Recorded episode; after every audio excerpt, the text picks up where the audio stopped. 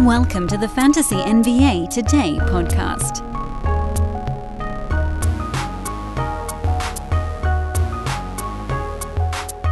Thus begins once again my seven month end of season and off season campaign to try to get you all to switch over to Roto Leagues. I know it might not work. In fact, I know it almost definitely won't work on a vast majority of you, but if I can even peel off 5% of my wonderful, lovely listeners and viewers, whether you're listening on iTunes or Spotify or watching live on YouTube, to come on over and join me in the Roto universe, then it's a job well done by me. I know, I know. You know what I haven't done in a while, actually? I haven't started a show by saying, let me talk to you for a minute about. So today we're doing it. Let me talk to you for a minute about playoff leagues and how much I detest them with every fiber of my being. I hate them. I hate them so much. We work so hard all season long to have the best pickups and the best draft picks and great uh, streaming ideas and rest of season plays and injury substitutions and attacking different categories. And then it can all go up in flames on a wet spot. That's it. That's all it takes.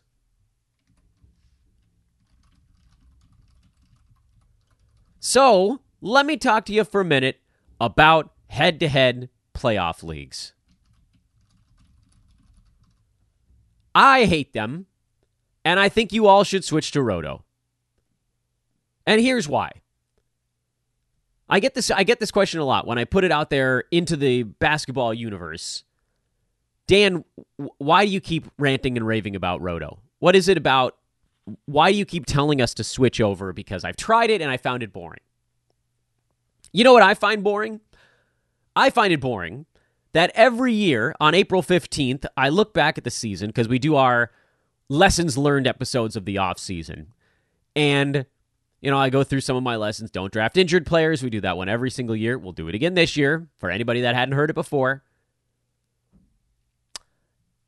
And I look at my head to head team to try to find what the lessons learned were. And I'll say, you know, little tweak uh, I think I need to be more careful with drafting players on obvious tanking teams. So, like the Spurs would have been one where I ended up with one or two Spurs. You guys knew I liked Keldon Johnson this year. It didn't pan out because he sucked, but also now he's getting rest days.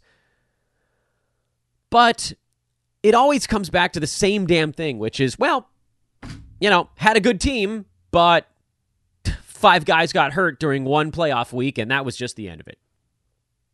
Maybe it wasn't me. Maybe I got lucky one year and I played against a team that had five guys go down in a playoff week. I will never forget, and I feel like this happens to a lot of us.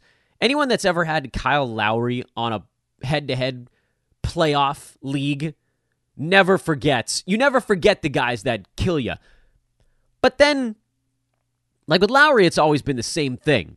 He always plays himself into an injury because his idiot coaches don't get him out of the game fast enough, and then he ends up with whatever nagging injury that that knocks him out come fantasy playoff time. And here we are again, by the way, on the Lowry front, but he got knocked out much sooner. Not the point. Point is, I've talked about this on the show before. It was a couple seasons back where I had an absolute unbeatable juggernaut of a head-to-head. It's kind of a points league team. It's a it's the league I talk about sometimes where it's 11 cat, so it's a volume league.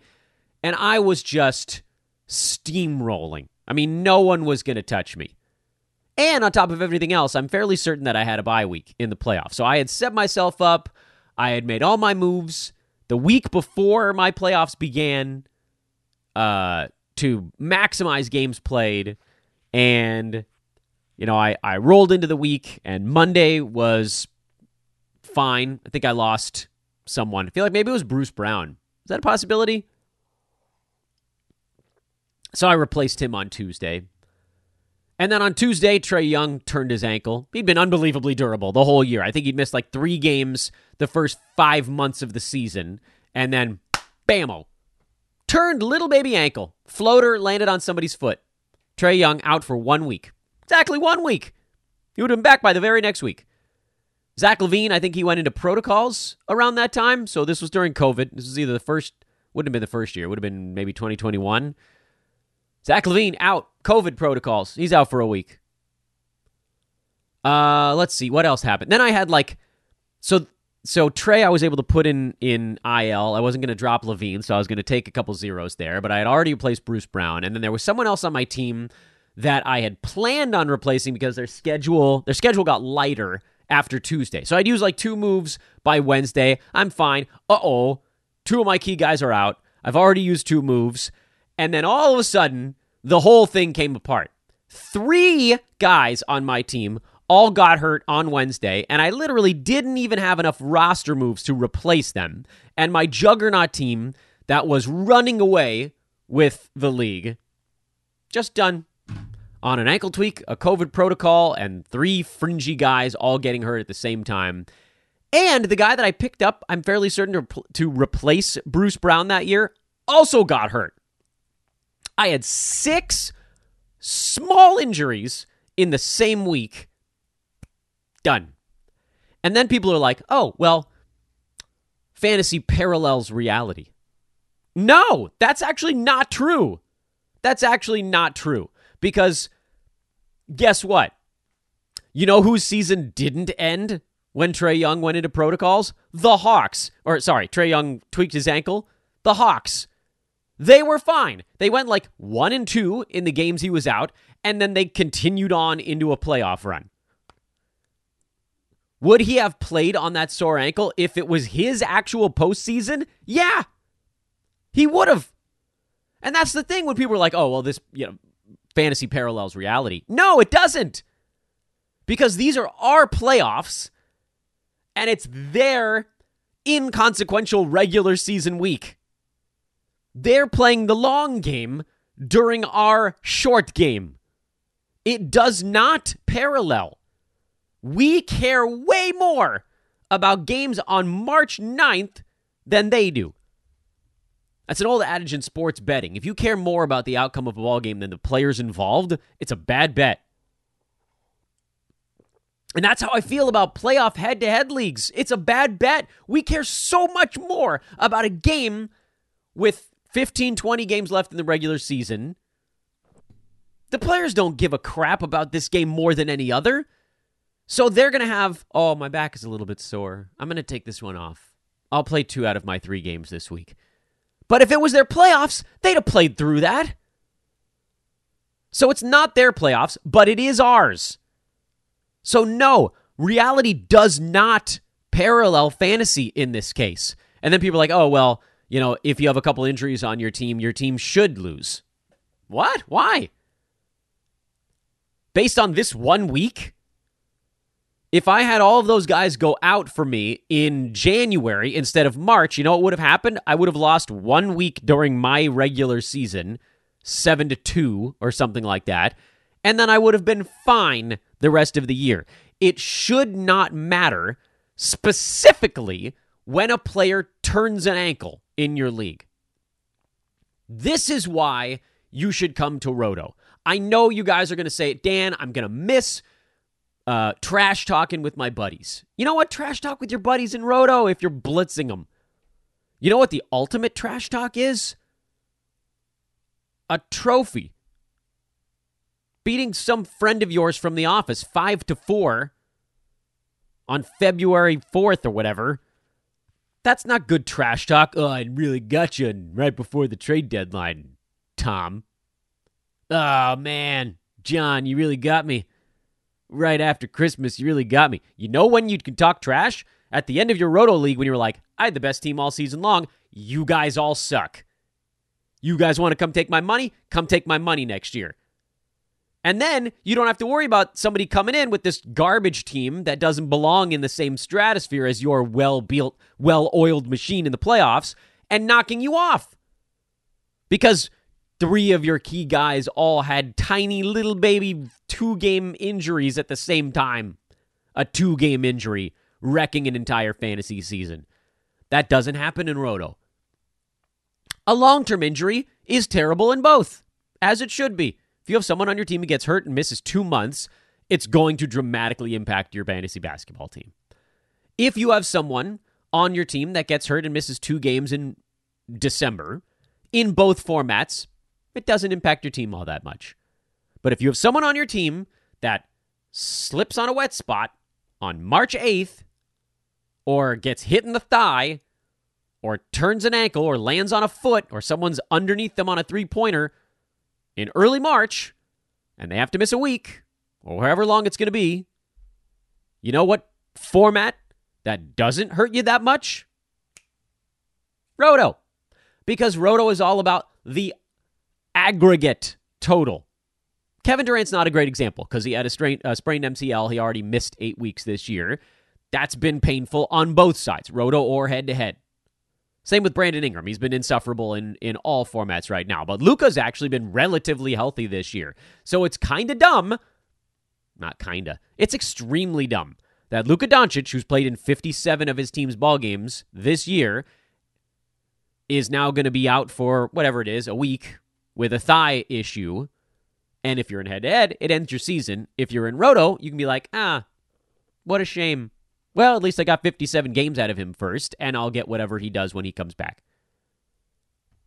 Because an injury, when an injury happens, shouldn't really matter. It shouldn't. That's dumb luck. Everybody gets hurt during a season. You can't predict when a guy's going to turn their ankle. You can try to predict whether a player is going to miss a very large number or a much smaller number of games. Absolutely. That's important for both formats. Total number of games played is critical in both formats. But this whole, like, we just have to get lucky and our tweaked ankles have to come in January and not in March thing with head to head is so dumb. It's so dumb. So come join me in Roto next year. We're all going to have a real blast together when we take other people's money and we don't have to sweat it so much. And there's so much strategy, by the way. Everybody's like, oh, Roto, you just like set it and forget it. No, not at all. Every little tiny move you make matters because you're trying to squeeze out ROI and rebounds and blocks, whatever it is, because you're looking at this giant board of everybody's numbers and thinking, where can I actually get a couple of extra points here? Get over the hump. I love trash talking buddies after I take their money. You know what? I don't love trash talking buddies after a random week in the middle of December. All right, let's talk about yesterday's card. Angry though I may be on it. Uh, welcome to the show, everybody. This is Fantasy NBA Today. It's a sports ethos presentation. I'm your host, Dan Besbris. You can find me on Twitter at Dan Besbris, D A N B E S B R I S.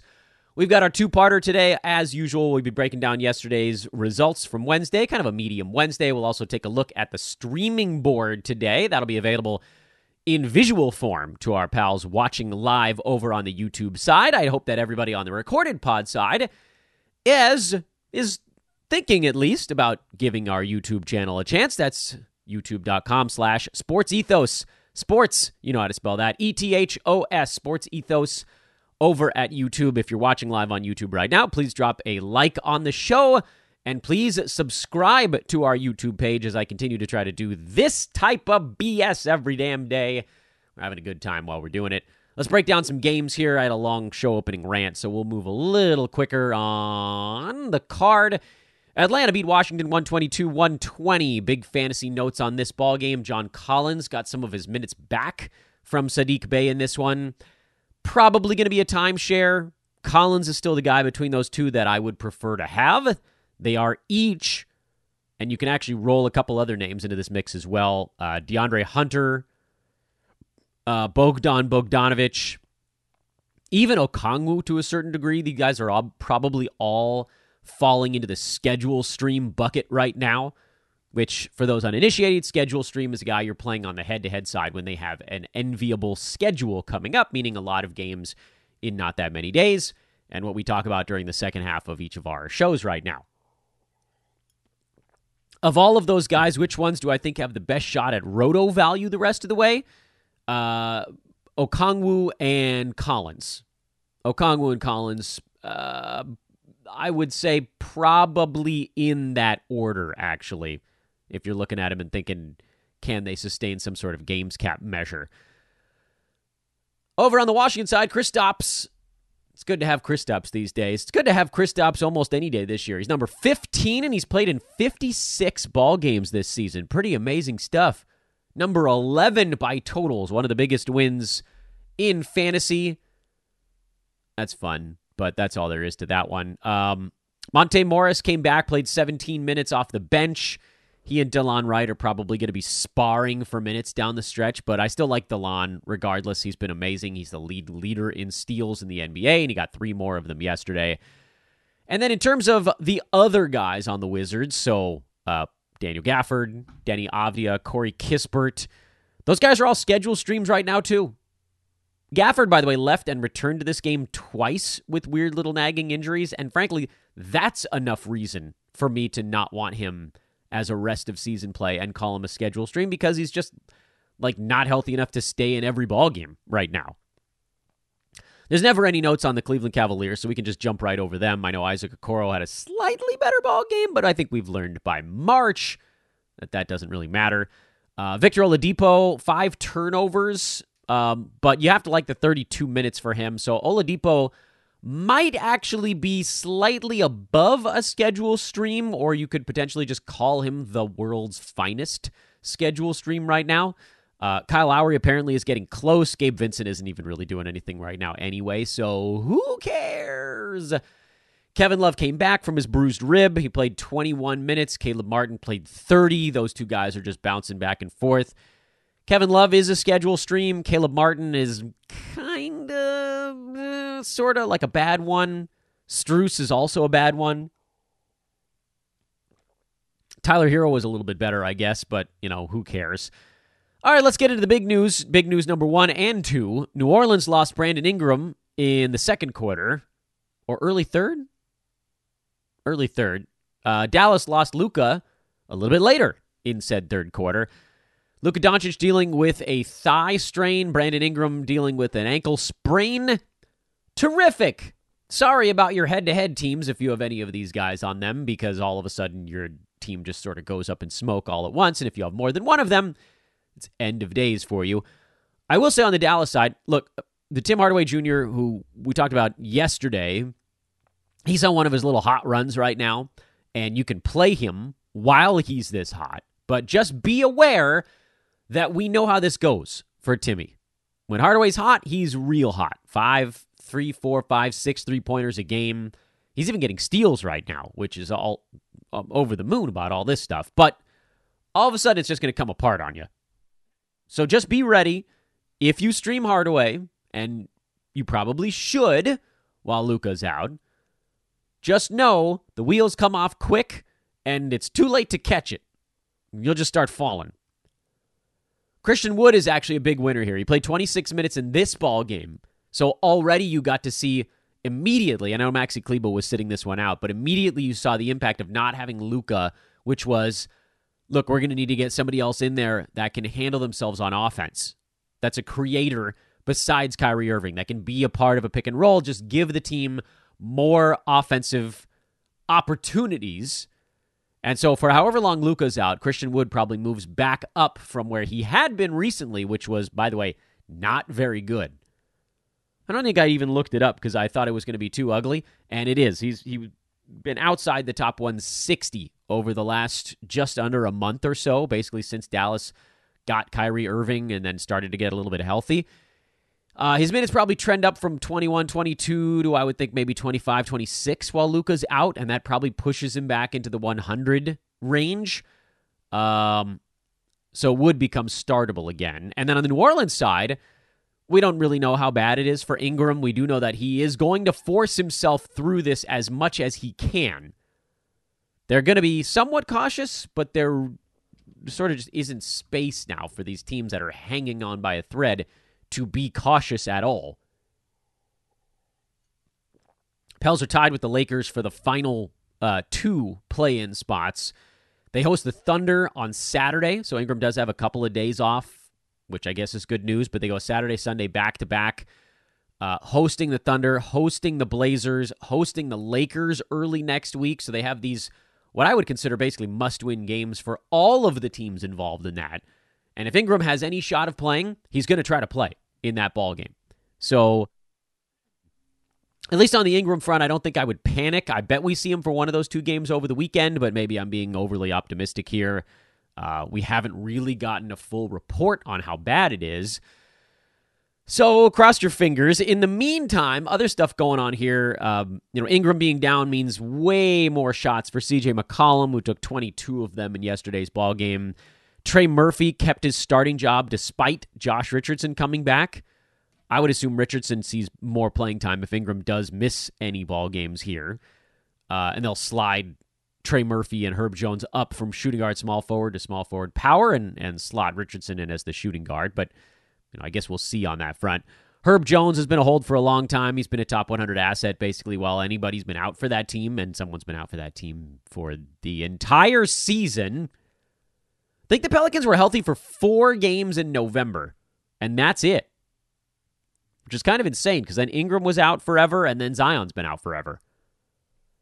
So Trey's a uh, stream, easy call. Herb is a play. CJ, duh. And then I think probably you get down to Richardson um, if Ingram does miss any time. Jonas Valanciunas was absolutely horrible in this ball game. He had five turnovers in seven minutes, and then they just pulled the plug on it and went smaller. Jaxson Hayes got a bunch of run at center. Um, Willy Hernangomez saw 15 minutes. I think in general here you can roll with Valanciunas when there's no Larry Nance. And uh, as awful as this game was, and it truly was one of the worst fantasy games I've ever seen, JV will be better in the next one. Boston blew out the Trailblazers. Not a whole lot to take away from this one. I think you can, you know, Matisse Thybulle only playing 20 minutes is somewhat notable. I would actually demote Thybulle to a schedule stream. That's the move I would make from this Blazers game. Cam Reddish actually was still decent, so keep rolling with him until we hear from uh, Anfernee Simons. Over on the Boston side, uh, you know, no Time Lord. Big Al, they'll try to keep his minutes down if they're in a blowout. He's been really, really good, actually. End of season Al Horford, don't forget. He ratchets it up when he can start to smell the finish line. And I think he feels like Boston wants to try to catch Milwaukee now. So I would expect some decent games for Big Al here coming up down the stretch. Not a good schedule for Boston the rest of this week. So that's unfortunate. Derrick White had a big ball game, and, you know, he'll kind of come and go a little bit. Uh, Malcolm Brogdon didn't, so that's why you got more Derrick White, but no big fantasy takeaways for the Celtics. Chicago came in and just pantsed Denver. This is a pretty weird one. Jokic, for the first time since November, shot under 50% for a ball game. Not by much, mind you. what did he go? Seven for 16, so he was one field goal make away. But he went one for four at the free throw line, five turnovers. This is a very ugly game by certainly by Jokic standards. Um, KCP had three steals, and he was basically the only nugget to survive this slaughtering. It was ugly from start to finish. You never see Denver play a game like this. They they were just awful. Aaron Gordon four for nine at the free throw line. Yikes! I don't think you can say it's any one thing that Chicago did. It just seemed like Denver was drunk. Patrick Williams had a nice ball game, but he has not been able to keep that up for more than two or three games in a row at any point this year. So just kind of keep shuffling along. This is a nothing of a ball game. And then, of course, Phoenix. Uh, Kevin Durant. I'm so I'm so upset about this Kevin Durant thing. Mostly because it means that I, I there's just no way that I can win my 30 deep team anymore. I would argue that I probably had the second best team in 30 deep this year. And I held on to a top two seed despite missing KD for eight weeks. And here he came around and he was getting his bearings last week during my bye. And I was all excited here, even in a two gamer. And now I'm going to get a zero out of him. And now there's a report that the Suns are worried that KD might be dealing actually with a grade two which would probably keep him out the rest of the regular season. But you know, we don't know anything yet this morning, so I don't want to plant a bunch of terrifying rumors right now. But uh, he left the arena in a walking boot. So he ain't playing in their next ball game unless some sort of miracle happens. I would assume KD's out for at least one to two weeks. And yeah, I mean, I get it. Like, he's an older dude, and uh, this type of stuff happens, but this is pretty fluky. What a pain. Well, if you're looking for any kind of small win in all of this. It's not Terrence Ross. He came in, he had one of his crazy heater games. It would be Josh Okogie because we saw him actually post really nice lines before KD uh, showed up. And I know he didn't really do it in this one. They didn't need him to. Devin Booker was way too hot, and so it didn't matter. Um, but I would assume that Josh Okogie now is a pickup for at least the next one to two weeks in pretty much any format. So get your Okogie streams rolling. Otherwise, uh, you know, luckily Phoenix was shooting the ball so damn well that most of their main guys were able to put up fantasy numbers before this game got out of hand. And Chris Paul actually, I would argue, this might be have been Chris Paul's best game of the year. 18 points, uh, blow the roof off the building, but four boards, nine assists, four steals, four threes, six out of eight shooting, made both of his free throws. It's been a weird year for percentages for Chris Paul. Um, and then he's all, he's taken a little bit of a back seat uh, while they've been working in Kevin Durant. Uh, but he's still number 38, which is right around his ADP on a per game basis. Is there a chance still for him to get the percentages up where they have been throughout his entire career? Probably not. But anyway, it was fun for a night. What about OKC? Well, they rested Shai, so uh, that mucked things up for this ball game. Jalen Williams is dealing with that sprained wrist, and he missed both halves of their. Was this a back to back or was this an every other day? I guess it doesn't really matter. He's missed their last two ball games. It was a back to back. And that makes me a little bit nervous because when he missed the first one, I think we all looked at it like, well, are they just being super careful? But now I feel like we can safely say he is actually hurt a little bit. No, you're not adding Lindy Waters. and we got hot in this one ball game. No, you're not adding Tre Mann. This was a blowout. They went to the roulette wheel in OKC and just kind of punted early. Let's just assume that Shai is back for at least one half of their upcoming back to back. And typically, you can roll Isaiah Joe when Shai sits. It's just that he went one for eight shooting, and the game was over before anybody could do anything in the second half, basically. And so you got a whole lot of crap.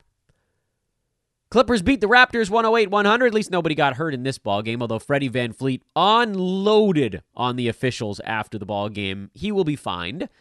I don't think they would do more than that for uh, comments in a post game presser, but, you know, there you go. For the Raptors, it shouldn't be too surprising that Jakob Poeltl has slowed down a little bit. He was a first rounder for his first five or six games after joining the Raptors. He's going to be good down the stretch. His minutes are there, but you know he's not going to average like 15 and 12 with five defensive stats per ball game. That's just nobody does that. Not even JJJ does that. I would expect, frankly, games more like this one from Jakob, which is still good, nearly a double double with a couple of defensive stats and he didn't go to the free throw line, which is a small win in a in an array of small wins on the Jakob Poeltl front.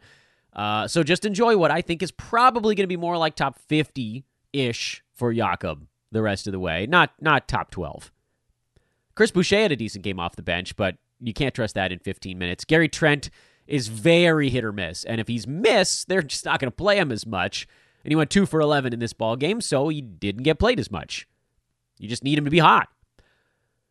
Freddie VanVleet had been on a pretty bit, uh, like a nice little two, three game heater coming into this one. Um, shot wasn't dropping as much, still got his assists and his steals. If you're a Lakers fan, you're hoping that maybe he does cool off a tad, but I don't know. Feels like he's going to be mad after this last one. Why would you say that, Dan?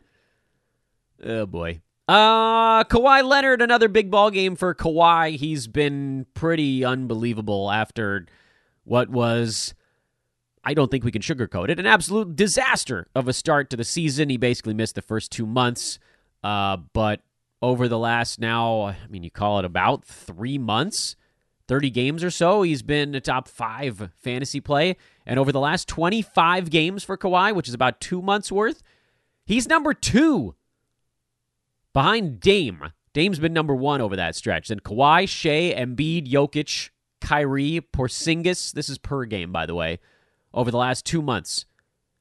That's your top seven. I know, a couple of surprising names in there. Well, really, Porzingis is probably your surprising name in there. The other ones, eh, all those other guys have kind of been there, and then you know Shai this year. But yeah, Kawhi's been unreal. For about two and a half months now. And if he can do it for one more month, he probably salvages his season. He's number 14 per game overall this year. Lots of missed games early in the season, but guess what? He's up to number 54 by totals now. That's crazy to think about, but it's real. Uh, Ivica Zubac continues to hold off Mason Plumlee. It feels like he probably will. If it hasn't happened yet, I don't think he's going to lose that gig.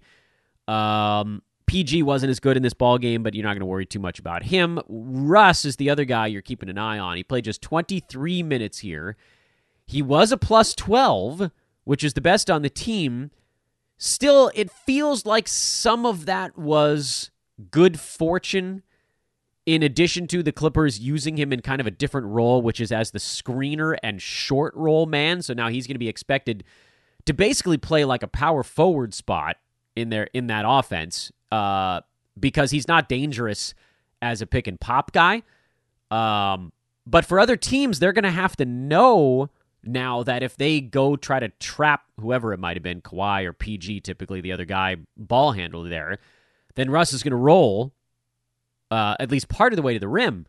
I just like you can pretty much abandon Russ if he's beyond the three point line. So I, I don't know why you don't play a different coverage there. It feels like maybe Toronto missed an opportunity to change things up, but who knows? Maybe they did change things up part way when I wasn't watching, and that's why Russ didn't play later.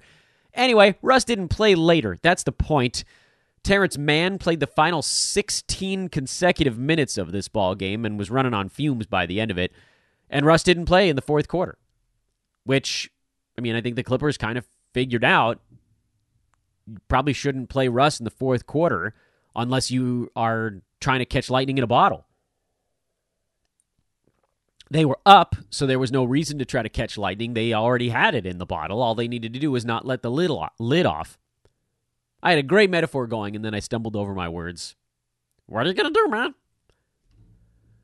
Hey, mid show reminder that we got a couple of things going on at Sports Ethos that you guys all need to be aware of. Number one, Ethos Fantasy BB is our baseball feed. It is growing like a weed right now. Ethos Fantasy BB is the baseball feed. I will post that in our YouTube chat so you guys can uh, just click that link or whatever the simplest way is to check out the baseball feed. And why should you do it? Well, because we've got the baseball draft guide available in our fantasy pass right now. It's just $5.99 per month. It also includes the, our NBA premium. So that'll take you here one month from today, actually. It's a perfect time to get it because you'll get exactly one month of the fantasy pass, which will take you to the final day of the NBA regular season. That'll give you access to our premium Discord, our pickups of the night, uh, which, by the way, the premium Discord has a 24 7 pro chat going with our uh, Ethos Fantasy Pros. Then you'd also get the baseball draft guide. You'd also get the baseball in season premium because that would actually run. Baseball starts, what, March 29th, something like that? So you'd actually get a week and a half of in season baseball content as well. And if you love it, just let it ride. Because if you let it ride, you get baseball all season long and you get the Brewski 150 next year early. That's only available to people who leave their fantasy pass on during the basketball offseason. It's a special plus five offer that we carry around here. That's all over at sportsethos.com. Click on the premium tab, and I'm going to try to get that link available uh, for the live YouTube viewers as well. You click on the premium tab, choose Get Premium, and make sure you're choosing the fantasy pass at the resultant page. It's the $5.99 a month deal. There is no monthly lock when if you get it now during baseball season, the way that there is during uh, NBA draft guide season, there's the link I put up on the page here for YouTubers. Uh, but everybody else in the chat, you can just click on it. Five ninety a month. Please go get that. It really does help power our locomotive. Um, and if you've got the fantasy pass already for basketball, it's already in there. Congrats. You already got it. I love it. Um, the other thing I wanted to mention over at Sports Ethos is that we are recruiting. We continue to recruit. We have so many new podcasts in the works right now. It's actually really sweet how fast our pod division is growing, which is a, my baby. I love this pod division. David Williams, host of our Grizzlies pod, has been an unbelievable help as the pod division manager um, to grow it and teach everybody kind of how to do this thing. It's amazing. I'm so thrilled about all of this stuff. So thank you to everybody that's reached out already. And if you haven't, you could do so uh, by hitting me up on Twitter at Dan Besbris. I'm going to make that text bigger for the YouTubers at Dan Besbris, D A N B E S B R I S. Go find me over on social media. Hit me up if you want to be a part of what we're doing over here at Sports Ethos. And then, of course, like and subscribe if you're watching already. But if you're not, please do check us out on youtube.com slash sports ethos. Today. Okay, so that's phase one of the show complete, uh, which is the the look back at everything that happened yesterday and and whatever that might mean for you guys going forward. Now it's time for phase two, which is schedule stream time. And again, anybody that's watching live, you can actually see what I'm doing on the schedule stream. Uh, everybody else, I will do my best to try to paint a picture for you guys as we work our way through it. It is now Thursday. And as we talked about earlier in the week, this is when you want to start cashing in some of the moves that we were judicious about saving earlier in the week.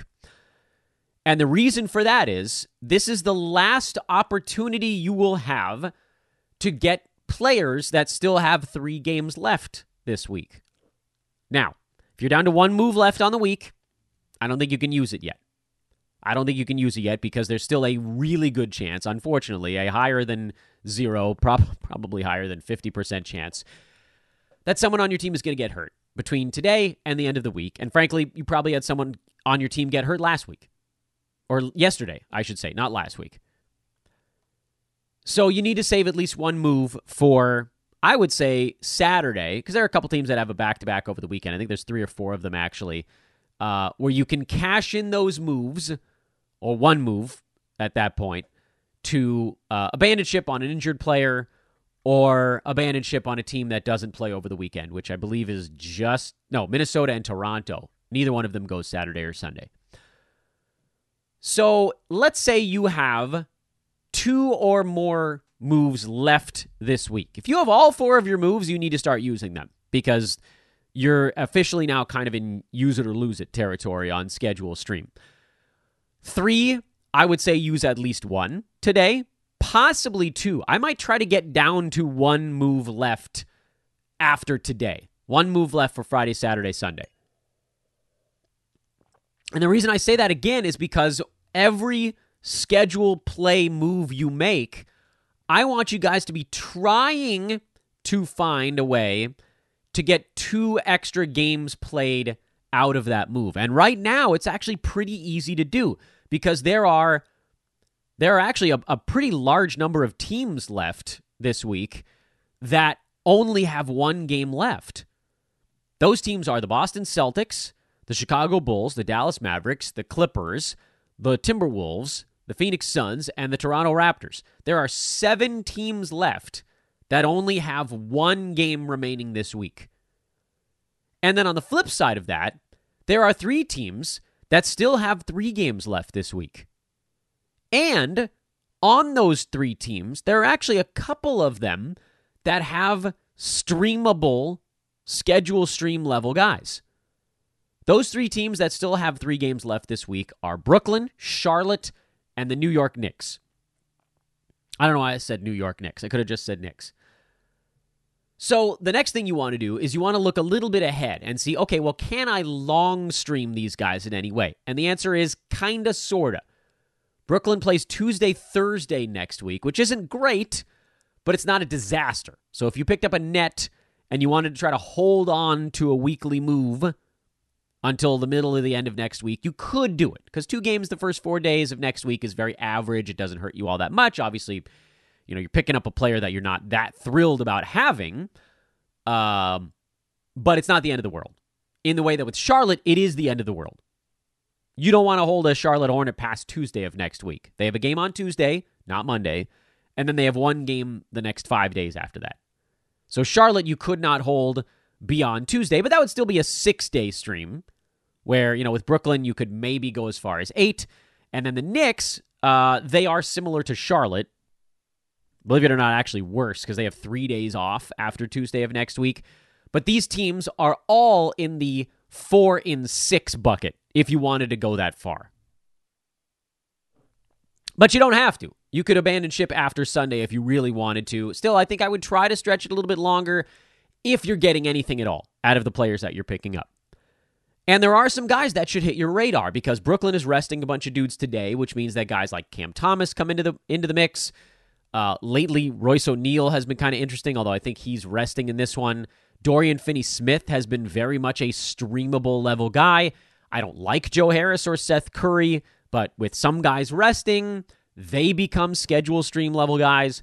With Charlotte, Dennis Smith Jr. is kind of a schedule stream guy. Uh, Nick Richards is a schedule stream guy. With the Knicks, you could make an argument that Quentin Grimes is a schedule stream guy. Isaiah Hartenstein has been kind of a schedule stream guy. So these guys are not going to blow the roof off the building. We're mostly talking about dudes playing between 20 and 25 minutes, with the exception of like a Finney Smith or sometimes Grimes gets a little bit above that. But you're just looking, do the math in your head of minutes played, basically, at this point. The guy that you're dropping on one of those seven teams we talked about needs to be someone outside the top 50. Unless your season is ending at the end of this week. That's a different bird. Obviously, then you abandon ship on anybody who doesn't have a good schedule over the next four days. But assuming your season is continuing beyond the end of this week, you do need to be concerned about who you're dropping.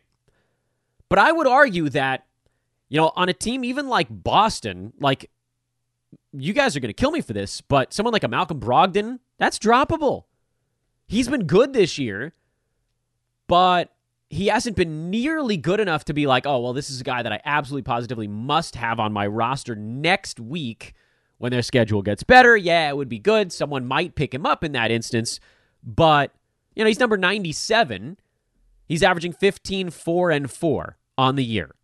You think you can't get 15, 4, and 4 from three games of one of these other dudes? That means someone needs to average 5, 1.3, and 1.3 that's a garbage level player. You can get that out of any of these dudes over a three game span. And presumably, you would get quite a bit more. So that's what we're talking about. These guys that are ranked near 100, three games versus one, it's not close. And then the calculus, as you look towards the following week, actually, in my opinion, you know, it might change which slot is becoming your streaming slot. That's why long streaming is so important because someone you picked up as a long streamer might just become a roster slot you have to sit on for a while.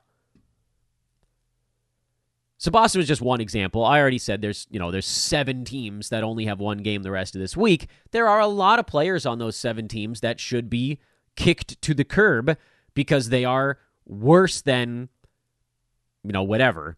Like if your if your fantasy league goes into next week and you're probably not dropping anybody inside the top 75 on those teams.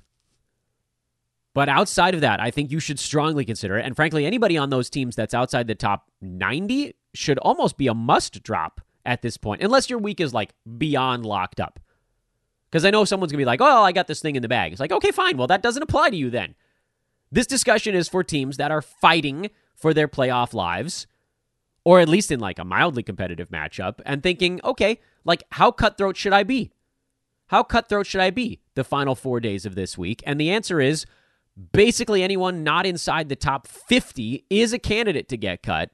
And if your m- matchup is remotely close, it's anybody not inside the top 75. If you are if you're in jeopardy of losing, it's, you know, anyone outside the top 50. If you're in a good fight, it's top 75. And frankly, even if you're in like pretty good position, I'd probably still drop anyone outside the top 100 on those teams that have one game left the rest of this week. And I would do that until I'm down to one move left the rest of the week because by tomorrow, by Friday, you're only looking at 3 games left. The best case scenario is a team with 2 games, which is like half the league has about 2 games left Friday through Sunday. I wouldn't use that move on Friday. To be clear, uh, you're saving it for Saturday. Your last one move you should probably use up on Saturday to get someone on a back to back to close out the week because two games from almost anybody is better than one game from almost anyone. It's not quite as severe as the three versus one we talked about today, but I don't think you should be saving a move till Sunday this week. because I mean, I guess Saturday versus Sunday is a similar thing, but if you're saving it till Sunday, you're probably using it to replace someone who's banged up. Also, take a peek at your roster. Saturday is a possible overflow day, so uh, you might get stuck there. You might not need to use a move on that day if you have all of your roster slots full. Saturday still gets my vote if you need an extra game played and you don't have a full roster, but if obviously if you do, you push that to Sunday. So today's a day to use up a lot of your moves that you saved throughout the week because it's a great opportunity to get two extra games played per move you make. That's a huge deal. Huge deal. And then the rest will probably save till Saturday or maybe even Sunday, meaning the last one, effectively. And that's how I would stream this week.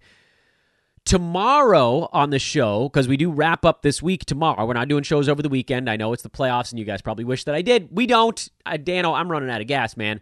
Tomorrow, not only are we going to look at the streams you should make for the weekend, but also how that carries you into the beginning of next week.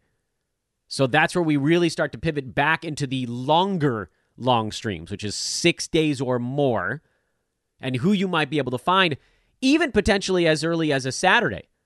And everybody that's watching on YouTube can see me kind of highlight things on your board of five, six, seven days, whatever it is. You're looking Saturday through basically the following Saturday or Sunday. Is there anybody that makes sense that you could pick up and just roll with pretty long term? So you're probably looking for someone that's starting with a back to back, and then do they have a good schedule to follow that up? No. Most of them, the answer is no. Um, but there are a few teams in there that if you went from like Saturday to Saturday, you could get five games in eight days. That would be a, a decent stream. There will be some six day four and sixes that we'll look at. There are plenty of those that start on Saturday, and so that's all in the mix there. Uh, YouTubers, hang out with me after the show. We'll do our Q and A over in the chat room, recorded, folks. We will see you first thing tomorrow. I am Dan Besbris at Dan Besbris over on Twitter for Sports Ethos. This is Fantasy NBA Today. Have a great Thursday, everybody. Until the next one.